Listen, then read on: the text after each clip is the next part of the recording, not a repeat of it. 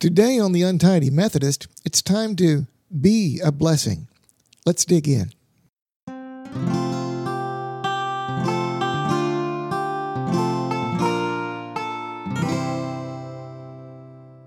Today's passage comes from Numbers, chapter 6, verses 24 through 26. The Lord bless you and keep you. The Lord make his face to shine upon you and be gracious to you. The Lord lift up his countenance upon you and give you peace. This is a familiar blessing to most people who have been to church or to a synagogue. It's one of the most common benedictions given to this day, a blessing to send the congregation on their way through to the rest of the week. I first remember it as a regular part of any meeting of our youth group. It was first given to the people of Israel by Aaron, a blessing that God passed through Moses to Aaron. Portions of this blessing have been found on artifacts dating back as far as the 7th century, possibly even earlier. The two handed version of the gesture that accompanied this blessing was later transformed by actor Leonard Nimoy into the one handed Vulcan gesture that accompanied Live Long and Prosper. We give this blessing as a congregation, we give this blessing to each other. But are we always ready to receive it? Just as important, are we always ready to back up saying this blessing with actions that show we are God's hands and feet on this earth? Let's talk about accepting this blessing first. We can get so weighed down by life, by all the stress and all the disappointment and all the pain and even all the day to day drudgery. We don't always take time to breathe, much less take the time to accept the blessings that come from God through others who are ready to help us. It's important to take that time. As the character Ferris Bueller once said, life moves pretty fast. If you don't stop and look around once in a while, you could miss it. There are times in our lives that we need to take that time, times that we need to stop, to heal, and to let others be a blessing to us. There's no joy to be found in the kind of pride that keeps us from accepting the blessings of life. There are a lot of people I know who are like that.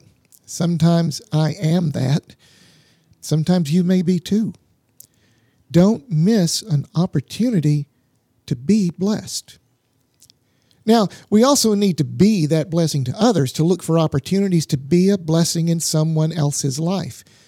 There is a lot of hurt in this world right now, a lot of pain, and, and sad to say, it's for good reason. There are people going hungry, people without a home, people who are not safe at home, and people who are dying on the streets. There is inequity in this world, and the results of that are on display right now, today.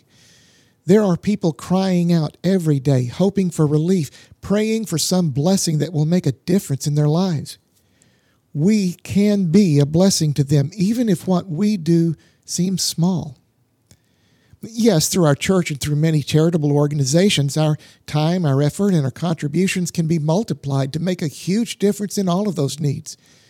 And it is something we should do to the extent that it is possible for us to do so. But I'm also talking about the small blessings that mean much more than we would ever think. A call or a card or a cake or even just a kind word can be a huge blessing to someone who is alone right now.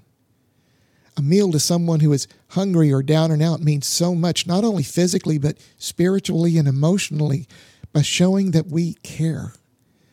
And sometimes the greatest blessing we can give is our time the love we share, the grace we give, that is a blessing.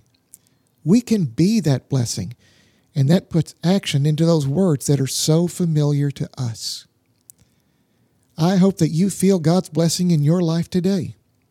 Just as much, I hope that you will share that love, that joy, that blessing with someone in your life who needs it as much as anyone. That multiplies God's love and lets the world see what a faith in Christ is all about. Will you pray with me? Lord, we thank you for the many blessings you give us. Please help us to accept the blessings you have placed in our lives and help us as we share your blessings with others in need. Through Christ we pray. Amen.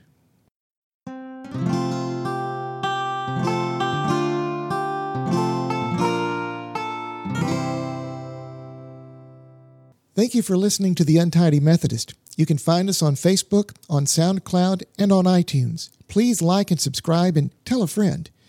Your comments, your suggestions, and most of all, your prayers are most appreciated.